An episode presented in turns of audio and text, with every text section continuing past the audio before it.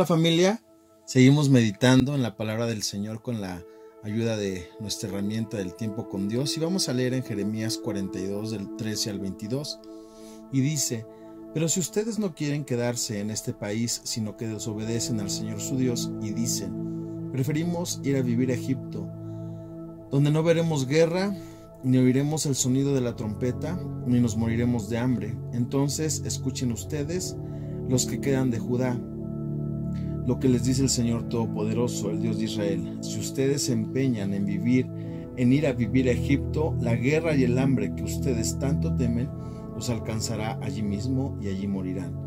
Todos los que están empeñados en irse a vivir a Egipto morirán allá por la guerra, el hambre o la peste. Nadie quedará con vida, nadie escapará a la calamidad que les voy a enviar. El Señor Todopoderoso, el Dios de Israel, dice, Así como mi ira y mi furor se encendieron contra los habitantes de Jerusalén, así se encenderán también contra ustedes, si se van a Egipto. Se convertirán en ejemplo de maldición, en algo que causará terror, y no volverán a ver este lugar. A ustedes, los que aún quedan de Judá, el Señor les ordena que no vayan a Egipto. Sepanlo bien, yo se los advierto ahora. Ustedes cometen un error fatal pues ustedes mismos me encargaron que acudiera al Señor su Dios y me dijeron, ruega al Señor nuestro Dios por vosotros y haznos saber todo lo que Él ordene para que lo hagamos. Yo les he dado a conocer hoy lo que el Señor su Dios me encargó decirles, pero ustedes no quieren obedecer. Por lo tanto, sepan bien que por causa de la guerra, el hambre y la peste, ustedes morirán en el país a donde quieren ir a vivir. Aquí vemos cómo Jeremías le dice al pueblo eh, que si ellos insisten en ir a Egipto, morirán espada, de hambre y de pestilencia, que van a ser objeto de maldición, de espanto y de afrenta, y no verán más la tierra de Judá. El pueblo le pide a Jeremías que orara a Dios y les revele lo que deben de hacer cuando realmente no estaban dispuestos a obedecer. A veces eh, vivimos en obstinación y en desobediencia, aun cuando es clara la palabra para nuestra vida. Y la obstinación y esa falsedad nos impiden obedecer enteramente a Dios.